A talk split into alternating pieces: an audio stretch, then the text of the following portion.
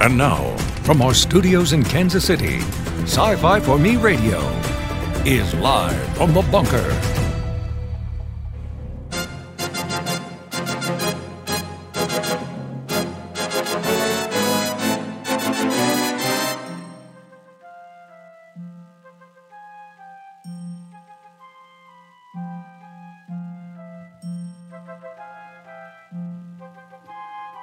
Hello there. All right. I can make the joke that everything is proceeding as I have foreseen because we have gremlins again, like we always do.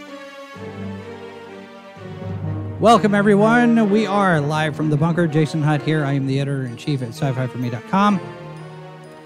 And uh, we are glad you're here. If you're listening on a podcast player, or if you prefer podcast players, we have a number of them where you can find us. Just search sci fi for me.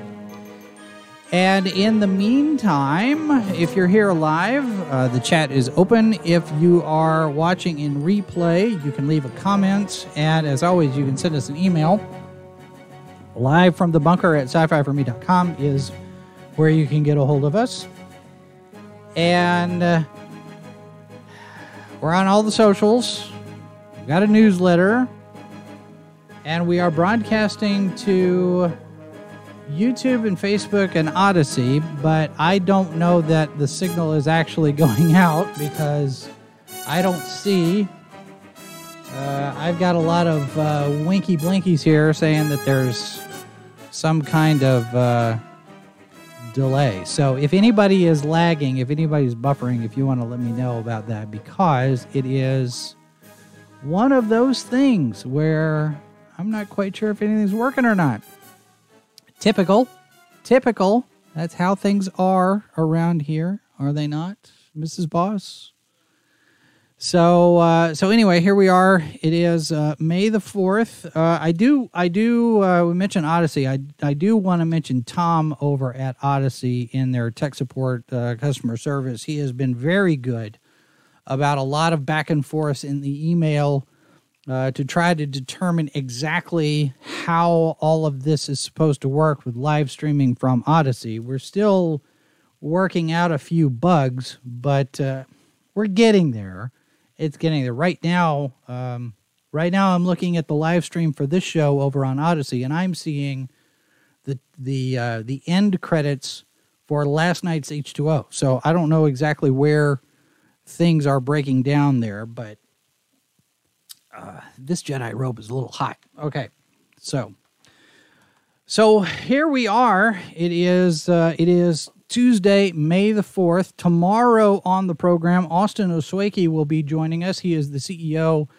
of Comic Distro, which is a new comic book distribution outlet. And they've just announced that they're going to be taking on, I believe, um, Blue Water, Tidal Wave Comics. Uh, let me look here because this is a brand new thing that they just announced today they're looking at different comic book publishers and putting together a new way of distributing uh, Tidal Wave Productions. Their new is their new client publisher. Uh, they're they're taking publishing and basically the publishers put their material on a site and the retailers can order off of that site and they get print on demand. I think so.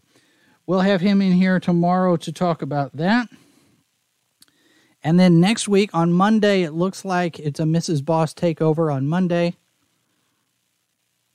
I will be out doing real job things. We're still waiting to confirm that, but just giving you a heads up. Stephanie in the chat, welcome. Good to see you there. And uh, speaking of last night's H2O, uh, we had some technical issues uh, with regard to YouTube. So we were not able to stream live, but that has been uploaded for anybody that wants to go check out the hot tub stream um, ish. Yes. I was going to say, when you try to do a podcast from the hot tub, you might have a few issues with the water. Well, you know, it is. That's one of those things, right? Well, I mean, it is a hot tub. uh, yeah. I mean, it's not. It's not the right. It's not the the the typical type of hot tub stream that you would expect to see over on Twitch. We we had a little fun with it. So uh, anyway, it's you know one of those things, right? So anyway, all right. So today, May the fourth, it is May the fourth, Star Wars Day. But is it? Is it really? Now, Disney and Lucasfilm would like for you to think that it is Star Wars Day. It is May the 4th. And they've got all sorts of deals in place for product and merchandise and toys and costumes and that sort of thing. But I want to take you back, those of you who have not been here for a very long while, at least as far as being Star Wars fans, if you are new to the franchise or new ish to the franchise, I just want to give you a little bit of a history lesson. Star Wars Day, May the 4th, started as a gag. At least this is my memory of it. There could be an official record of it somewhere. But it started sort of as a gag, you know, May the 4th, May the 4th be with you, yada, yada, yada. Okay, ha ha, everybody has a laugh. When Disney bought the company, when Disney be- bought Lucasfilm, suddenly May the 4th was an official thing. And it was used for marketing purposes to sell Star Wars merchandise. Well, okay, seems seems innocuous enough. But people have a tendency to forget that the original Star Wars Day was not May the 4th and and continues to this day to not be May the 4th, I would contend. The original Star Wars Day is May the 25th. Because on May the 25th, 1977, in 32 theaters in the United States and other places, Star Wars hit the screens for the very first time. And it was Star Wars. And it will be Star Wars to my dying day not Star Wars Episode 4 A New Hope. It was Star Wars. And for those of you who are interested in seeing the original Star Wars as it first appeared on the theater screens before all of the tinkering, the despecialized edition continues to work on updates and cleanup. I think they're on 3.0 now uh, Harmy and his gang over there working on restoring a historically accurate theatrical presentation of Star Wars as it originally appeared in movie theaters in May of 1977. Now, some of you may not know, but Lucas was tinkering with Star Wars from the very beginning there were always corrections and changes and things. And you have to remember, too, that this is back in the day when movies were in, in theaters for months, weeks, long time. And there was no home video yet, and there was no cable yet. And maybe a movie got shown on network television at some point, but I don't I don't recall Star Wars ever going on network TV. I don't think. I'm not sure. I could be wrong on that. It has been a day or two since 1977. But you have uh, you have this this notion that um, Star Wars Day is, is May the fourth, and I I guess maybe it's kind of like Christmas in Germany because you have Christmas on December 25th, but uh, you also have December 6th, which is celebrated, which is when Christkind goes around and visits families, the Christ child. And so maybe maybe we can celebrate both. Maybe maybe Star Wars Day and Star Wars Day ish. May 25th and May the 4th.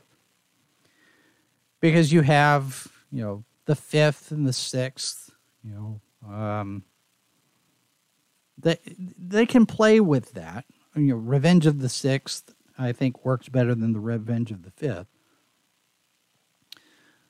But is it a good idea? Has Disney and Lucasfilm, Disney Lucasfilm, corrupted the meaning of May the 4th with this crass commercialism? And I'm not saying that they have, but have they? Has Star Wars Day as a concept lost some of its luster over the pursuit of the almighty dollar. And we know that Disney is very much invested in making as much money as they can off of this franchise, even though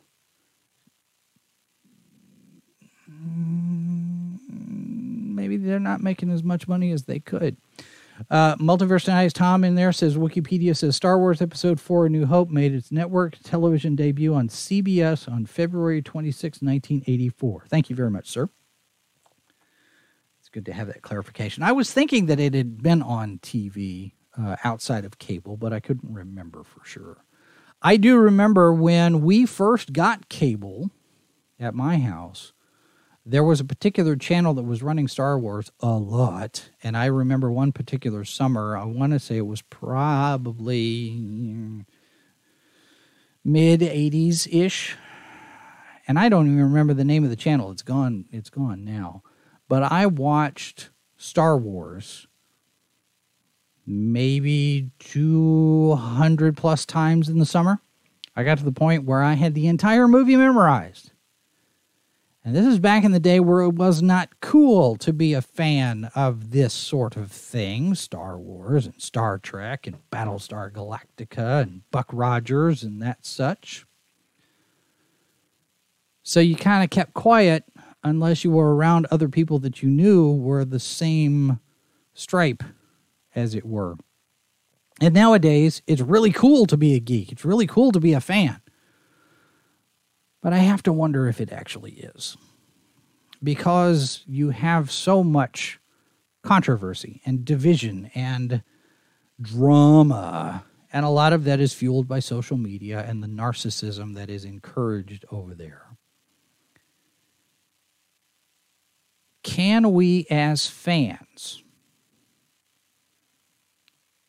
even in those moments where we disagree about something, The Last Jedi, can we, as fans, agree to the overall idea that we like Star Wars? Just as, just as a general starting point, because I think a lot of times when we have these discussions and debates and the and the the back and forth and the neener neener neaters, so many people are focused on the things what they don't like and the things they don't agree about and I don't think we're taking enough time and putting forth enough effort to find the common ground, as it were. And a lot of and a lot of that, a lot of that is encouraged by certain bad actors on social media. And I know that there's a lot of that that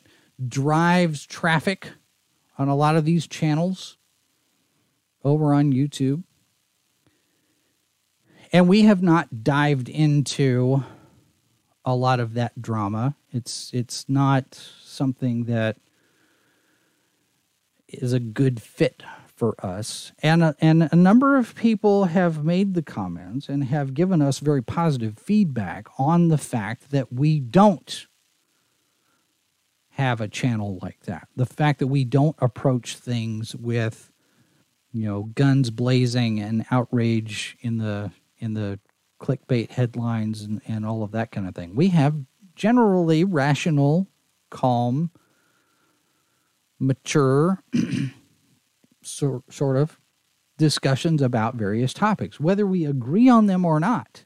And there are people on the staff who disagree with each other all the time about various different things. There's no there's no mandate that says that everybody's got to agree with me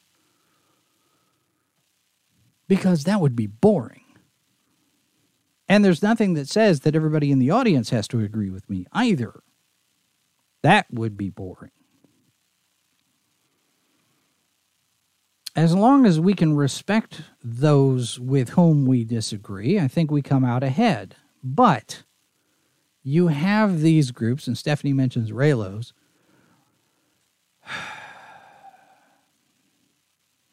You have this group of people, and it's not just in Star Wars fandom, and I've talked about this before in various different aspects of of discussions about different topics. It is a group of people that is so emotionally stunted, and I don't know why. Maybe they didn't get enough hugs from their mothers growing up. Maybe their mamas still wear combat boots and you just don't get along. But there's something a trauma, a disappointment, something in their history combined with the very nature of social media encouraging narcissism and self centeredness that has these folks believing that they are righteous in their cause to harass, cancel, insult, attack, brigade, whatever whatever word you want to use. They are they feel totally justified because like with other ideologies, let's say, like with other aspects of this this particular viewpoint, whether it's pop culture or social, political, economic, whatever, it, it strikes me, and, it, and, and it's my experience that there's a certain particular mindset behind this kind of behavior. They want to control the narrative. They want to control you. And they want to control the products. They want to control the companies that make the products. And we see that because in in you know Star Wars posting their May the 4th artwork last week and there's no sequel trilogy characters on the artwork. We see Asajj Ventress, we see Ahsoka Tano, we see the Bad Batch. Everything that's on that graphic is pre-Disney. Now, Bad Batch is a fudge, but it's an extension of the Clone Wars, which is pre Disney. Everything on that graphic, everything on that piece of artwork is pre Disney. And a lot of people are upset about that. Where's Rey? Where's Rose? Where's Finn? Do you remember what Disney did to Finn? Do you remember what Disney did to John Boyega?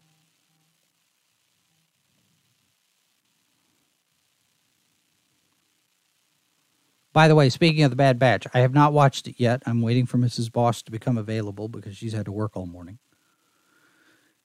And for whatever reason, I don't know, I I was not able to convince her to stay up till two o'clock in the morning to watch the premiere when it first dropped. So I have to wait. Which gives us an opportunity. yes, yes, yes, yes, yes. Are you going to are you going to Get mouthy over there, Mrs. Mouthy. Really? I'd like to see you sit there and stay up till two in the morning, which you normally do, Which I normally do, and get up at six in the morning, which I have done. be chipper and happy like me. Nobody's expecting anyone to be chipper and happy at six o'clock in the morning. I am. You've complained about this. Yes, I have. and I probably will again till my dying day. what are you doing up so early? Why are you awake? It's not as bad as you think. Oh, but it is. Weakling. No, I just have a different schedule. Uh huh. 50 years. Now, this is this is actually interesting because this is something that I've noticed because my uh when I was growing up spending time with my family, with my mom's side of the family. There were a lot of times where we as kids were up till you know, one, two, three o'clock in the morning is no problem. And the adults were up late like that as well, whether they're talking and you know my my aunt is sewing and doing a bunch of stuff like that. And I remember several times thinking to myself, well, these the, the why are the grown-ups still awake? And I learned later that there are some who get older, and as they get older, they have a tendency to need less sleep. So you have people that are you know 50s 60s 70s who are only sleeping a handful of hours at night and they're they're good to go and i keep waiting for that to kick in and and it's not kicking in yet Yeah, it's it's it's definitely not kicking in yet. So Mrs. Boss gets to sit and listen to Mr. Boss all day. I'm so tired. So you're not 50 and 6 I mean, you're 50. You're not 70 and 80 Well- just yet. i i'm not exactly sure what it is Uh-huh. it could be the fact that i'm well i don't know what it is So why don't we why don't we go around the horn here because I'm looking at some of the stuff on uh, Twitter, which is where we are, Twitter. Uh, by the way, anyone comics over on Twitter. Now, uh, if I if I mention anybody here, don't contact these people. It's just I'm just making some observations here. I'm not going to criticize anybody. I'm not going to go after anyone. This is not this is not an attack. I do notice here though. Anyone Comics says, on this year's May the 4th be with you, we're declaring that it is the official position of Anyone Comics that The Last Jedi is better than Empire Strikes Back. We'll only hear your arguments if you spend at least $10 on Star Wars comics at our online store. And they provide a link. And that, that to me, I think is pretty good marketing. Uh, because how many people are going to defend The Last Jedi? So this the I mean you go through and you look at all of the different artwork. Here's here's R two and three PO on on Sesame Street. People are people are showing their their merch and their shirts and and oh by the way I don't know if you've noticed or not, but we have our we have our uh, our rebellion shirts on. We're not now. Let me let me let me clarify. This is more in solidarity, really, with Drunk 3PO and Gina Carano than it is us embracing fandom menace type of thing. I, I, I still prefer to remain above the fray and the drama, and so far we've not been a target. But these are fun, and it's you know It's, it's, for it's Gina. charity. It's Ray. It goes to charity. So Gina And- and, We do it for Drunk. we do it for Joey. yes, Yes, for Joey. Joey and candy corns. and candy corn, team candy corn. All right, so um, now one thing, uh, one thing that did come out this t- uh, today, which I think we we've talked about this, and this is fun. I I am really looking forward to actually Buying one? seeing one of these, buying one of these, perhaps, depending on how it goes. This is the new lightsaber, uh, which is going to make its debut at uh, at the new Star Wars Resort in 2022. Now, as you can see there, she turns around and ignites the blade. This is the new design that has a blade that extends from the pommel using uh, using technology very similar to like what you would find in a measuring tape type of thing where it has a take up reel in the handle and you have two sleeves of plastic and a, a strip of LED lights in between uh, those two sleeves of plastic. And they extend and they are coming out and see and you can see right here as she turns around you see let me let me blow that up.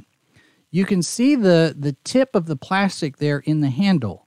This is not a special effect. This is an actual thing.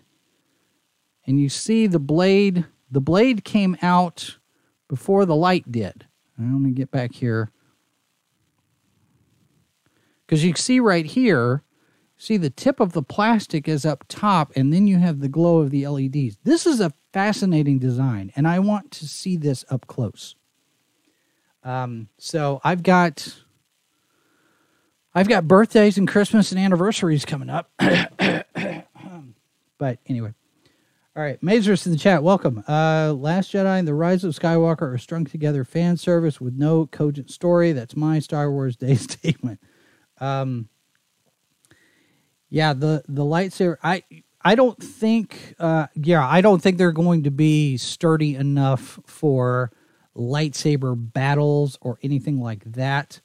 Um, I think at, at the very least, this thing is designed mostly for cosplayers because the the complaint, and you see it a lot of discussions uh, about lightsabers in general, is either you have the plastic extendo blade that that folds into the hilt and you've got this giant handle hilt thing that hangs from your belt or you have one of the one of the regular sabers and you have to take the blade off if you're going to hang it from your belt. This is kind of a combination of those. It's the best of both. It, it's the extendo blade, but it's in a pommel that's that's manageable. And yes, it it's a little bit it's a little bit bigger than than you would normally expect. But I was really surprised when I started making where did I put it? When I started making my own lightsaber. Where's my lightsaber? Um. Okay. I don't see it.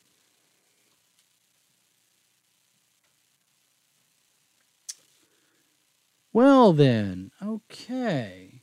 I'm going to have to see if I can track that down because I have a lightsaber handle that I made. It's fabricated. It's mine. It's my design, and I put it together. And I was really surprised because you use the dimensions. You know, they're about two feet. They're about two feet long, and when you actually get it in your hand, it's bigger than you expect. I'm like, oh, this is this is much bigger, and I don't know where I put it. I will have to ask because when we rearranged, I thought it was down here. Hang on. Let me hold, please. Y'all can look at this. Look at this. Uh, ah, what is that doing? That's not supposed to do that. Stand by here.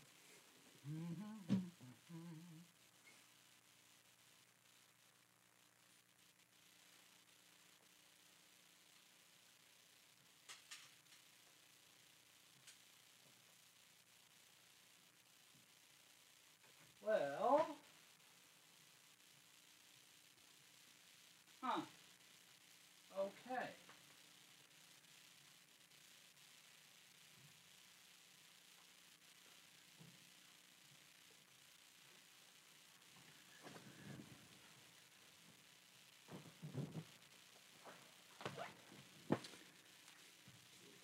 I'm not seeing it anywhere. What's up with that? All right. Well, I did, however, find these. They got M and M's in them. This this little lightsaber, and it actually does still light up. It's red. But yeah, I don't see. Uh, I'll have to ask Mrs. Boss where she put it. So.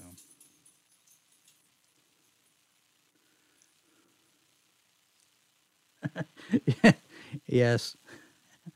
Find the lightsaber. Um, I you know it's I- don't know where it is. I don't know if my kids got it or if I just stashed it somewhere. It's entirely possible that I have put it somewhere and I don't know where I put it. I would expect that it'd be over here with all of the Star Wars stuff that we've got because we have a lot of Star Wars stuff. But I will have to ask. Mrs. Boss went went over to the break room to get coffee, so I'm gonna have to wait till she gets back. Anyway, Mazers, you're right. That is going to bother me until I find it. so, all right. So, hello, Andrew, in the chat. Welcome.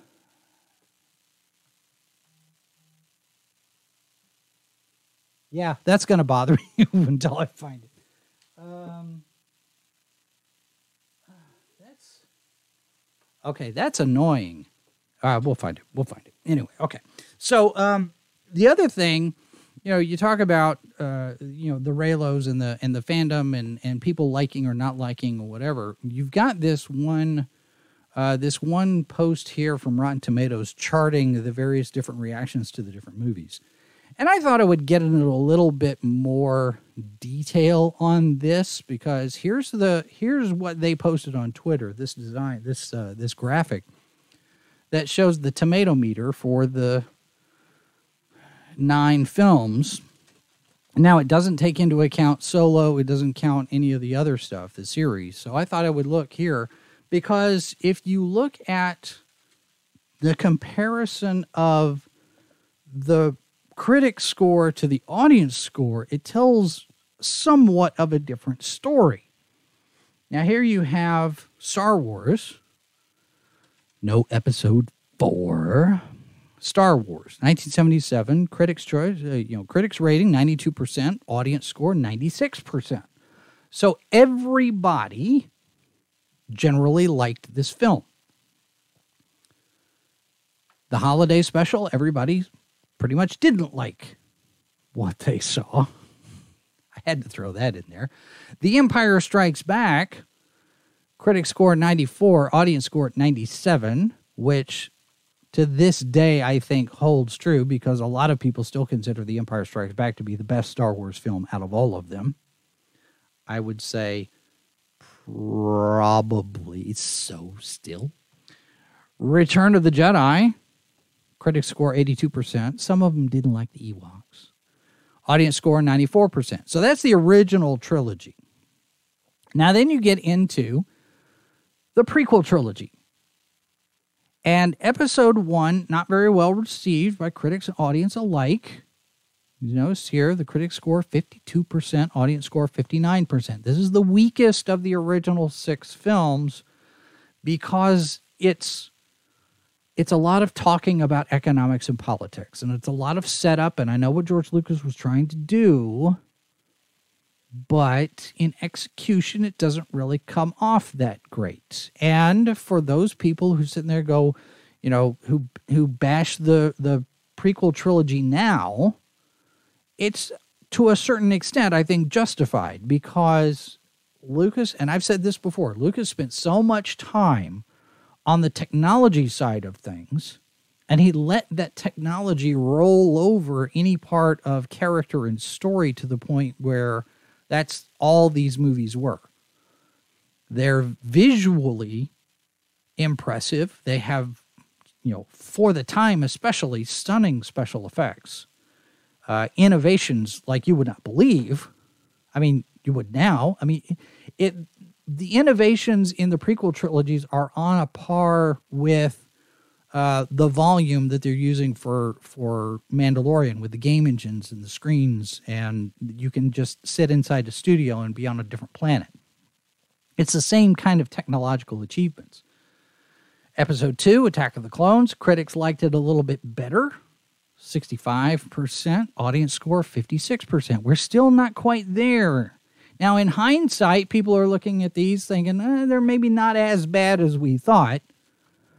But I think you're also looking at comparatively speaking, they're not as bad as we thought. They're not as bad as we got with the so, with the sequel trilogy.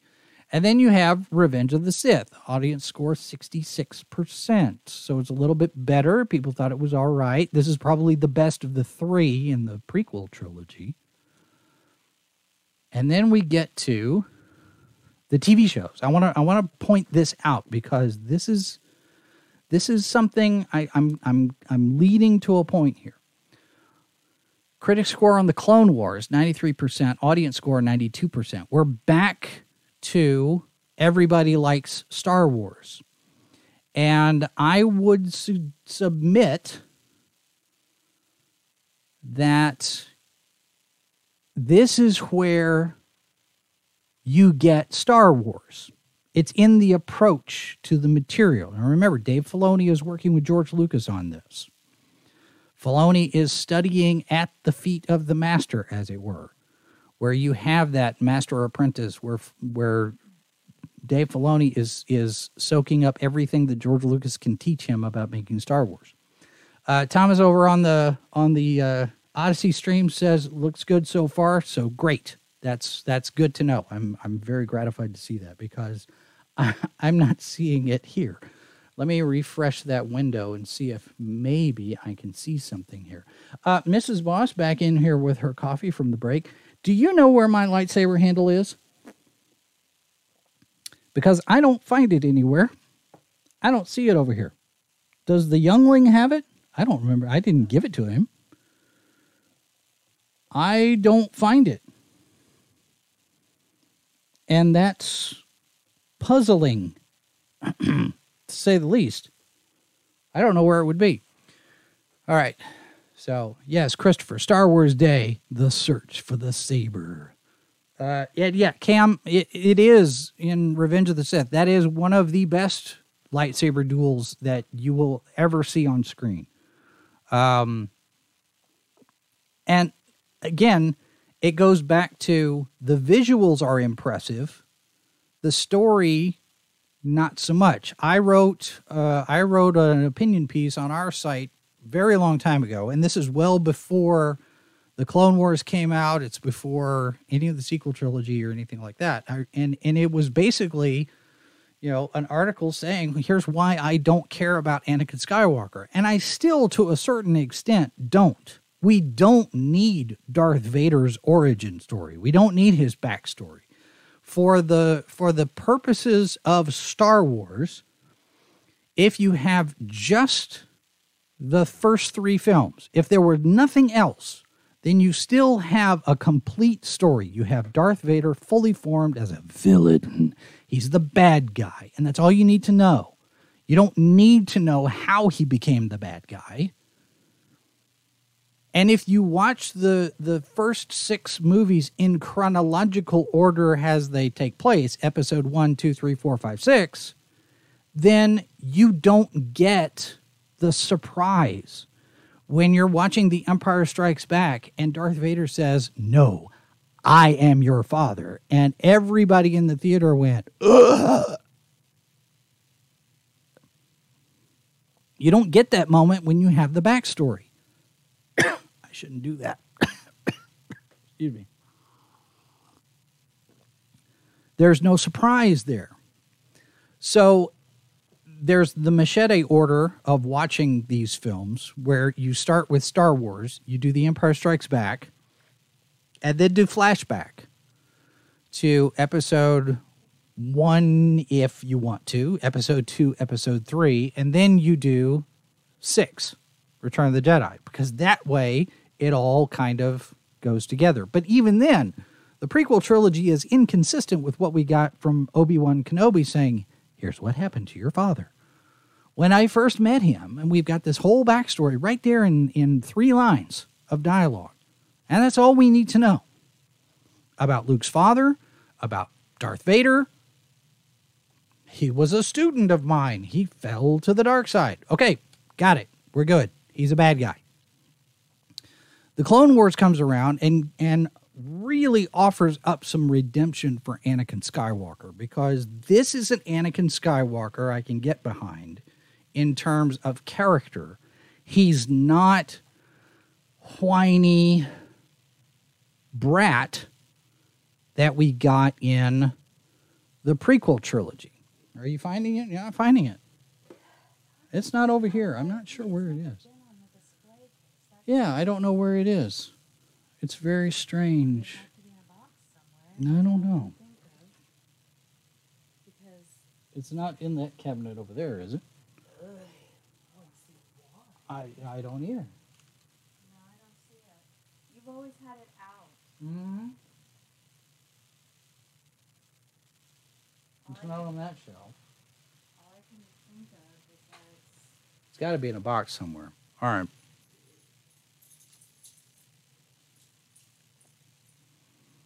So Anakin Skywalker in the Clone Wars has redemption for me as a character. You actually care about what happens to this guy now. And and some of that is how he's portrayed, how Matt Lanter portrayed him, how he's written by Dave Filoni and the rest of the people there, and the relationship that he has with Ahsoka Tano. That factors into it as well. So it's no surprise to me at all that you look at the Rotten Tomatoes scores, and and I know for all of for what everybody thinks about Rotten Tomatoes, that's uh, I get that. Well, let's stipulate that Rotten Tomatoes is a garbage site now. But now you look at Star Wars Rebels, which is sort of in the same vein as the Clone Wars. It does eventually continue some of the story there, at least as far as Ahsoka is concerned. 98% on the critic side, 82% on the audience score. Not as good as Clone Wars, but people people looked at Rebels as not quite as good as Clone Wars. It does grow on you. Um, it could be the fact that we've got new characters and it's set so close in time frame to Star Wars.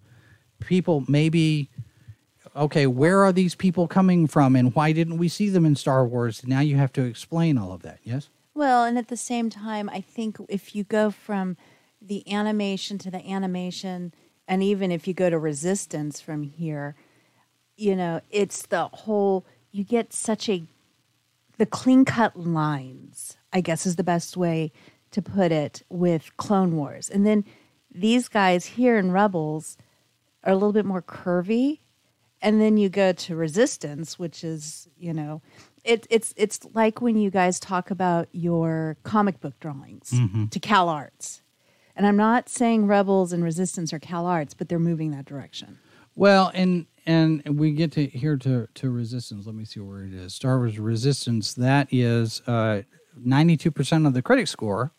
Now this is post Disney, and this is and i need to watch that a one a diverse cast. It's there. There's more. I don't want to say woke politics, but it does lean a little bit more, and you can tell. You see here in some of the stories. Now, again, it was aimed a little bit younger audience, so that might have had something to do with it. But your audience score here, fifty six percent. There's not a whole lot of people that liked this. The critics loved it, ninety two percent, but it's not. I watched a few episodes. I didn't care for it. It's kind of dumb. But if it's part of the story now it's kind of it's like people telling people to truly appreciate the tr- you know the prequel trilogy watching clone wars because you do get that you know in between time from the second and third movie yeah, and so with resistance now being a part of it how much that's going to tie into any shows that happen well, and possibly and uh, Cam makes a point. Resistance was about the sequel trilogy. Resistance was was tied into that quite a bit, and and the sequels were not getting uh, as good a reception. Now, for those who who don't remember, we need to we need to acknowledge that when the Force Awakens came out, people were hyped. Critic score 93%, audience score 86%. This was a good start for a lot of people. And I have made the point in in a few places. I know J.J. Abrams is a hack who who is imitative at best, and he can't stick the landing when it comes to an ending for his stories. But given the fact that you have audience trust to win over, and given the fact that you've got Disney now owns Lucasfilm, and they're this giant conglomerated corporation that now owns the baby, the golden goose, there are a lot of concerns. Uh, What's Disney going to do with it?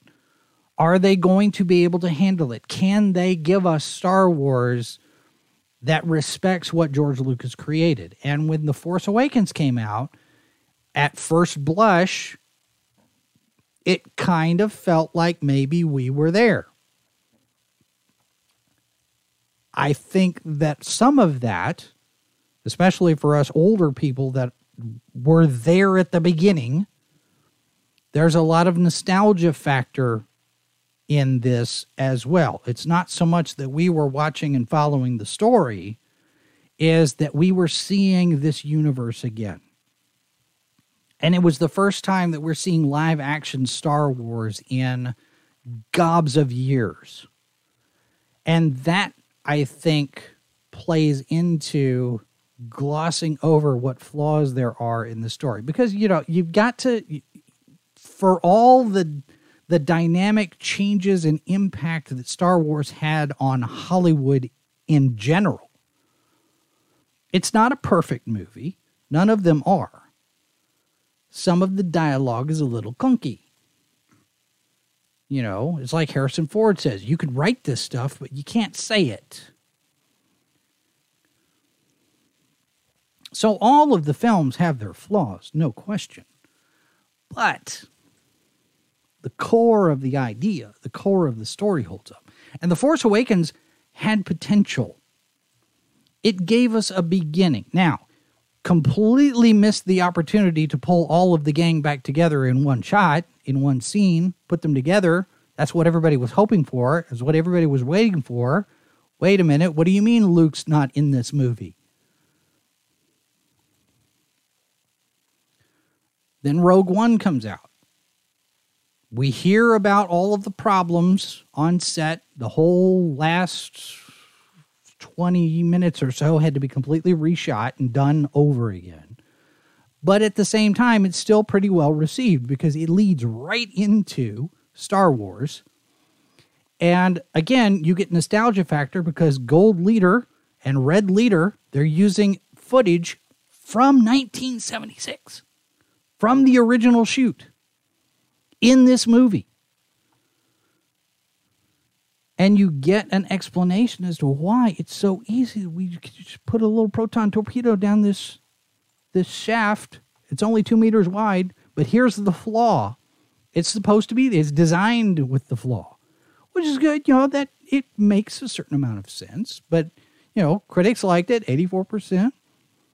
Audience liked it, eighty six percent. It was doing pretty well. Okay, Star Wars is okay, doing all right. Then the bottom drops out.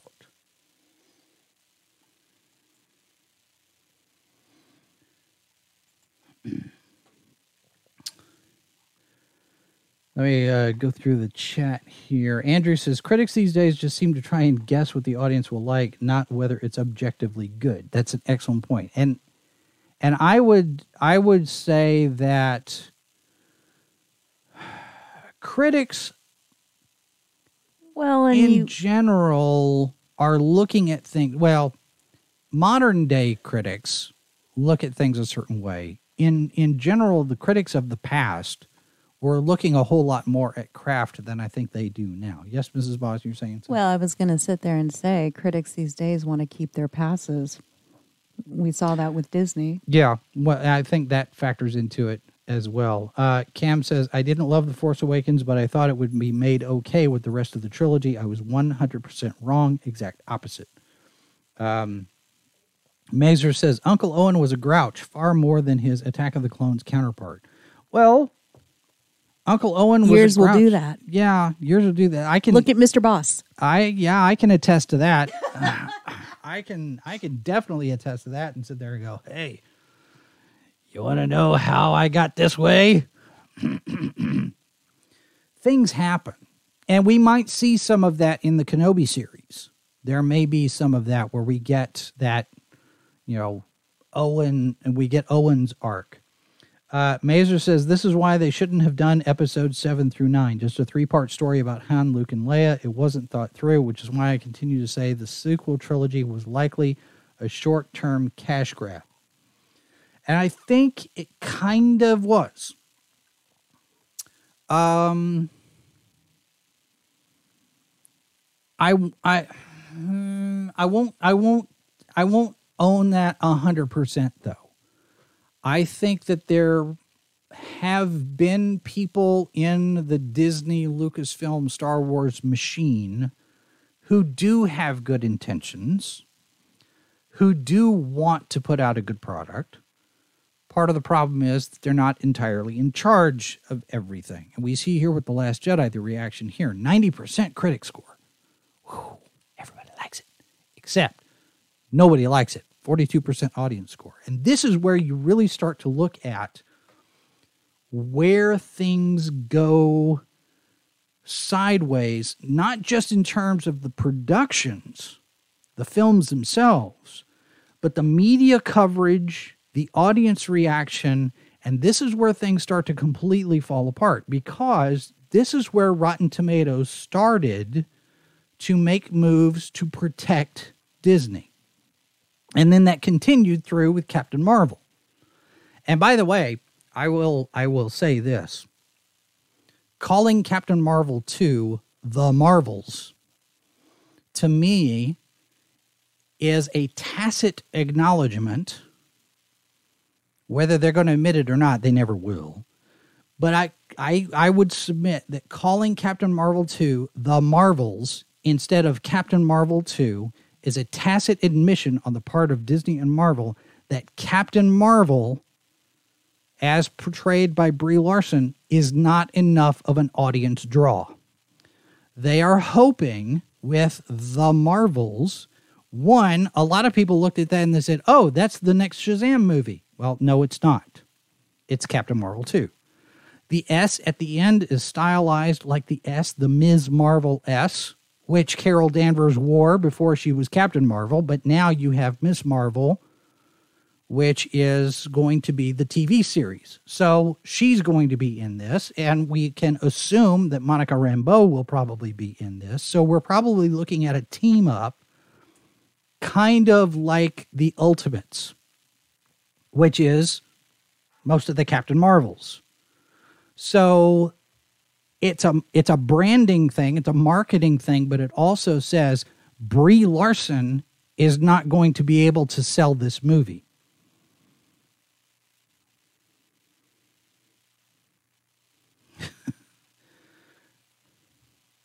Andrew says, sounds like they lost their marvels.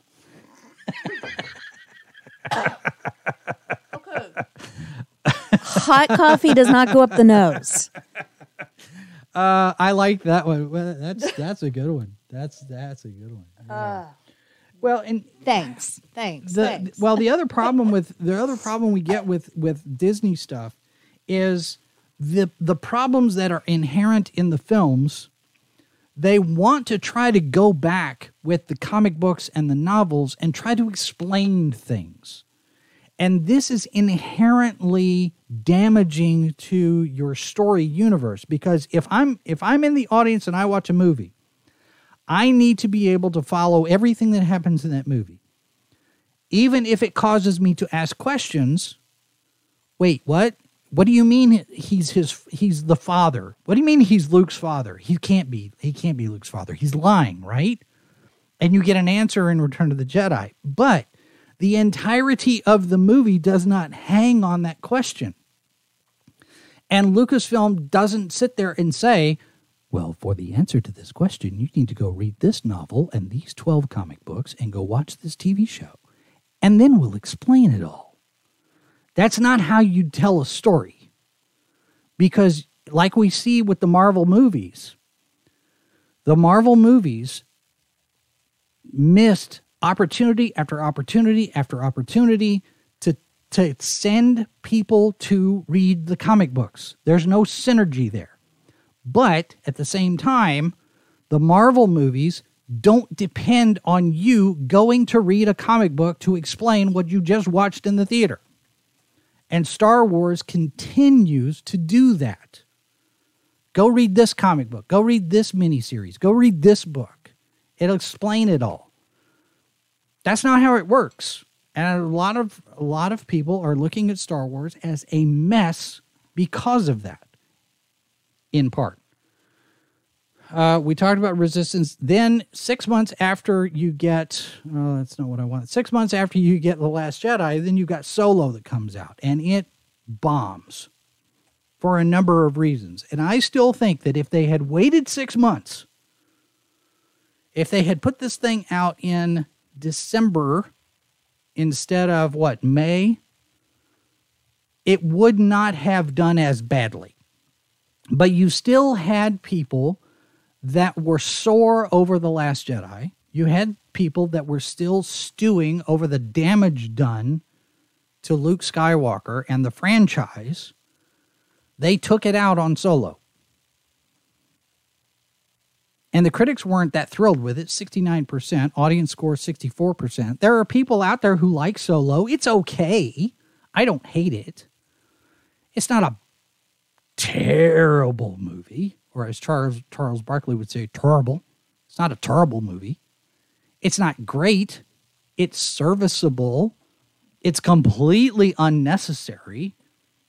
And it also does what I'm complaining about was terms of explain something. Because when Darth Maul shows up at the end of Solo, unless you've watched the shows, unless you've watched Clone Wars, you have no idea that Darth Maul is still alive. If all you have seen are the movies, Darth Maul is dead after the first film, after episode one. And now suddenly he shows back up. Wait, how is that possible? He was dead. Well, if you go watch this TV show, we can explain it all. If you're going to bring him back, you're going to have to explain it in the movie where he shows up because that's where bulk of your people are going to be watching this. They're not going to watch the TV show. They're not going to read the comic books. They're not going to read the novels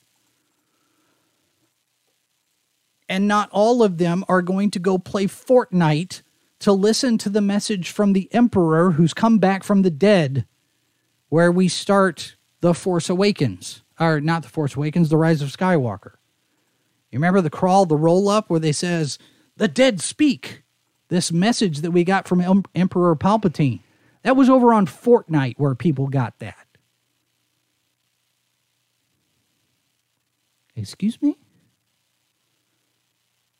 That's not the kind of marketing synergy that actually works. That's a gimmick. And it's similar. See, if you if you want this if you want this Star Wars reveal, then you've got to go pay for this product. You've got to go pay for this game so you can see this this piece of Star Wars. It's like it's like Zack Snyder's Justice League if there was not HBO Max to sell, we would not have Zack Snyder's Justice League. There's no reason for Zack Snyder's Justice League to exist outside of the fact that it's used by AT&T to sell HBO Max subscriptions. That's exactly why it's out there. And it's one of the reasons why Warner Brothers is so hot to try to get away from the Snyderverse because they don't have anything to do with HBO Max. They derive maybe a little benefit.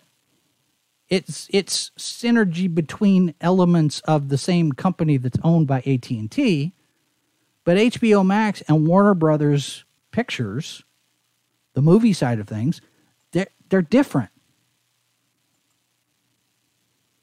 That's why you're not going to get Zack Snyder's Justice League back in theaters. That's why you're not going to get the Snyderverse back in theaters because now it's on HBO Max.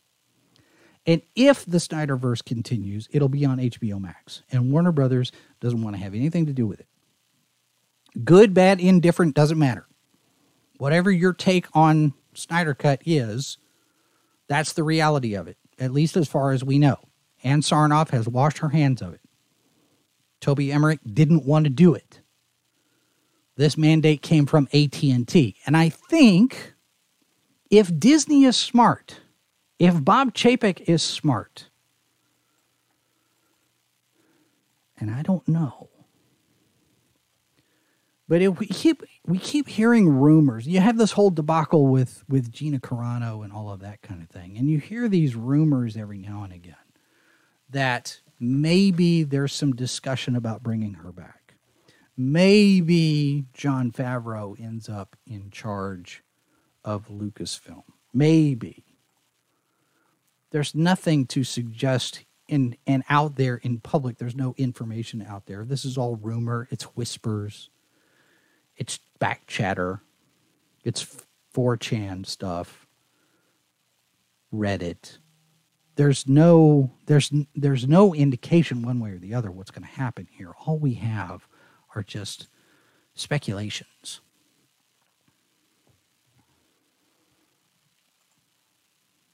I don't know. We'll see. Can I ask you a question, Mr. Boss? You can ask me a question, sure. We've been hearing speculations, rumors, Uh huh. all that with Gina. And depending on whose story you're listening to, want to believe, and really happened, maybe Disney did the firing, maybe it was Kathleen Kennedy's.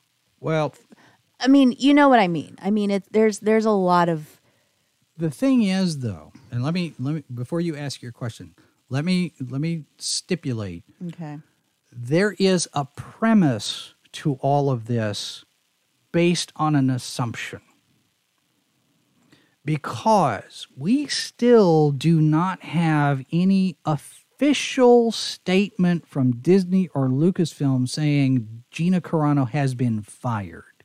We had the email from somebody in Luke, the Lucasfilm office who said, We're not currently working with her. Now, as far as we know, they were in talks for contracts, but they had not gotten a contract yet. And her character and Greef Karga weren't even supposed to show up in season three of The Mandalorian anyway.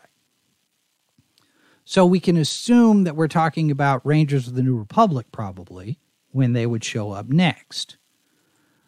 But not having a contract and we're not currently working with Gina Carano is a whole lot different from we have fired her and she's never coming back. So Disney and Lucasfilm have an out. But I find it really interesting how much people have accepted the premise that Gina was fired. And, you know, to all extents and purposes, likely she was. The way it's been handled has been terrible on the part of Disney or Lucasfilm. But on a technicality, they could still bring her back. Now, you have a question. Depending on what the technicality is Uh-huh. and how she's been treated. Should she go back? Yes. Okay. With conditions. A really good legal team? Well, I think the only way that I see Gina going back is for the fans because you have these shirts, you have a fan base that has become that has been so galvanized over this that if Disney were to sit there and and go back hat in hand and do a mea culpa and say, "Hey, we handled this wrong," and sure, save face, say, you know, whoever sent that email, and yes, whoever sent that email said a lot of stupid things that they never should have said about her. Her words are reprehensible and abhorrent and all of that. In HR world, you cannot do that. That's illegal. So the out for Disney is somebody overstepped their authority and they didn't have the official sanction to say that sort of thing. And oh no, we never we never decided that we were going to ostracize Gina Carano. We'd love to have her back. And they save face and they do a lot of kiss and make up. And Gina comes back for the fans.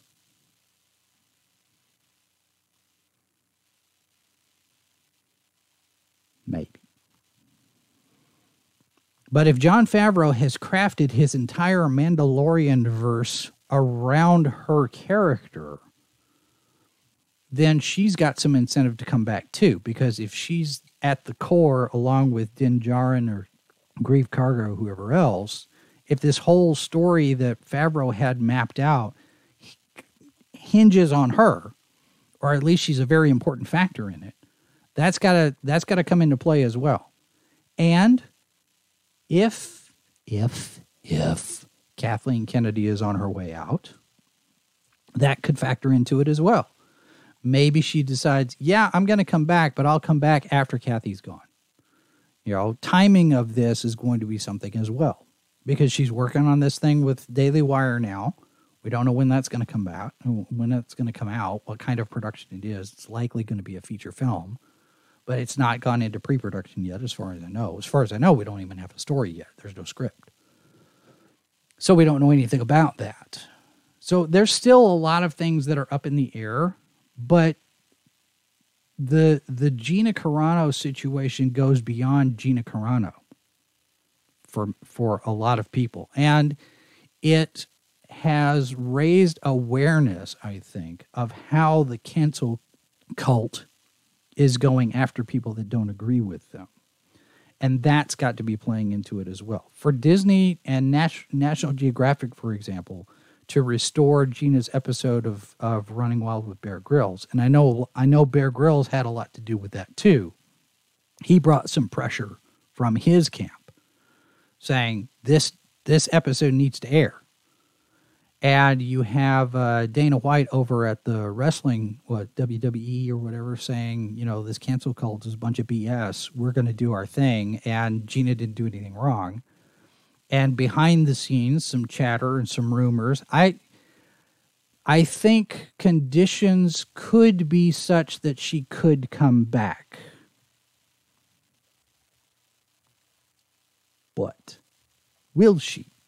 I would love to ask her I would love to have a conversation with her. Hey, Gina, if you're watching, we'd love to have you on the show. Either this one or Rancor Pit, which I think we're going to do. We're going to we're going to have uh, a special Rancor Pit Thursday night to talk about Bad Batch because we've got we got the new episode dropping today. Um, let's see here. Uh, Cam says yes, they must officially and publicly denounce that action.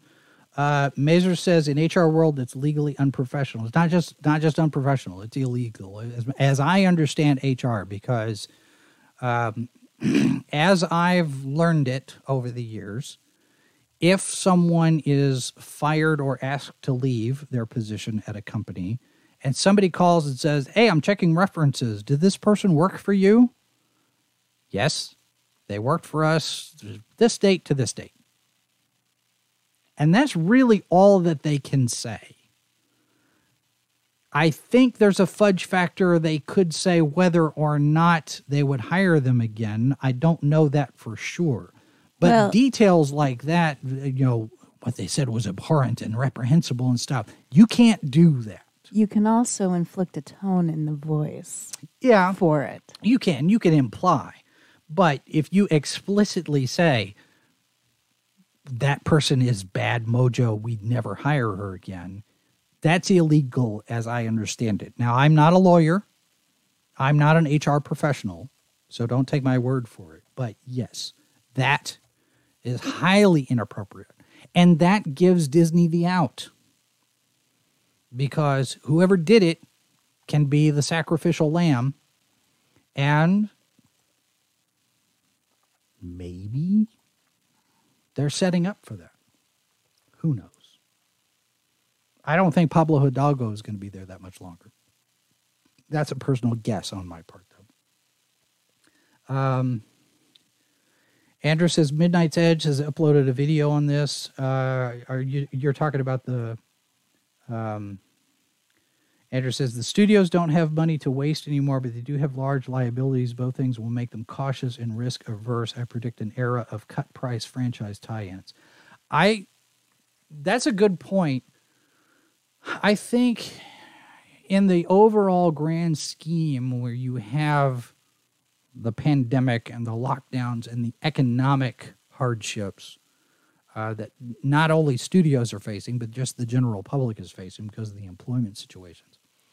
I think this is going to be the beginning of a renaissance for low budget films.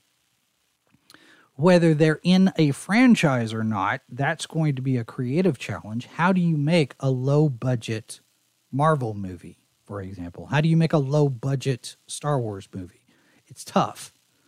But if you do your math right, if most of your movie slate in a year is low budget, say two to five to 10, 15 million dollar pictures instead of 150, 300 million, then you can save that money that you that you're not spending on the smaller pictures and you put that money into maybe one or two big tentpole blockbusters, and the rest of your slate is I don't want to say artistic, but you can do your romantic comedies and your your buddy films and your and your you know your buddy cop type of things and your and your whatnot. Well, it's doable. It's just a matter of people willing to do it. I mean, look at Star Trek too. Well, yeah, but I mean, that was 1982. This and it was done by the television division, and yes, you do it on a lot smaller budget, and you limit yourself in terms of what kind of locations you've got, what kind of set pieces you have. So it's doable. It's doable, but the problem is, is like everything else, people are expecting their ways to blow lots of money where maybe they shouldn't. I mean, Maybe. Look at Oh. the Game of Thrones. look at all that. I mean, how much they're spending per episode? Yeah. Is it necessary? Well, no. And you look at Lord of the Rings coming in at what two hundred and fifty some odd million dollars for the for the first season alone. It's crazy. Uh, Cam says, "Fun fact: I met Pablo Hidalgo at a party." And, see, and that's the other thing. The people that behave reprehensibly on online on social media, they could be perfectly fine in person. They could be nice as all get out in person. It's when they get into keyboard warrior mode, that's when you start to have problems. All right, that's uh, that's we're over our hour. That's going to do it for us today. Thanks very much for everybody being in the chat. Andrew, Mazarus, Cam. Um, oh, Cam says he was nice, but kind of a mope. Kind of, I guess, maybe like that photograph that we keep seeing. Um, uh, so all right, so tomorrow on the program, we will have Austin Oswaki. He is the CEO of uh, Comic Distro, which is a new comics distribution outfit out of San Diego. I believe San Diego. And uh, he'll be here to talk about his new operation. It looks like the comics distribution field is starting to open up and get a little bit more democratized, which is good for the industry. It is something that um, I think definitely needs to happen a little bit more. Uh, we saw it with uh, DC Comics making a move last year with uh, Lunar and uh, I think DC, DCBS, DCS. And now we've got uh, Diamond. Diamond still in the mix, but there are other options, and I think that's good for the for the marketplace. So we'll be talking about that tomorrow. On Thursday, we don't have a guest lined up yet. I'm hoping to hear back from somebody about a something something. We'll see.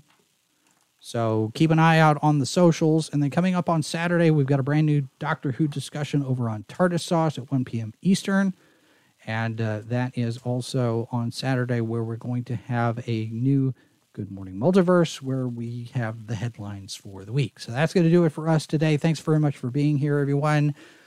May the 4th be with you and all of that. And we're going to be watching The Bad Batch, and we'll do a Rancor Pit on Thursday at 9 p.m. Eastern to talk about the bad. Well, we may do it. We may do it an hour early. We may do it 7 Eastern. So watch the socials. We'll make the announcement. We'll tell you all about it, and you have everything that you need.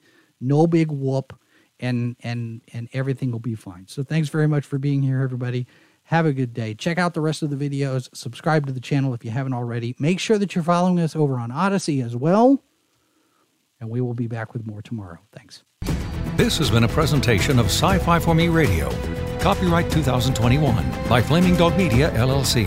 All rights reserved. No portion of this program may be retransmitted without the express written consent of Flaming Dog Media.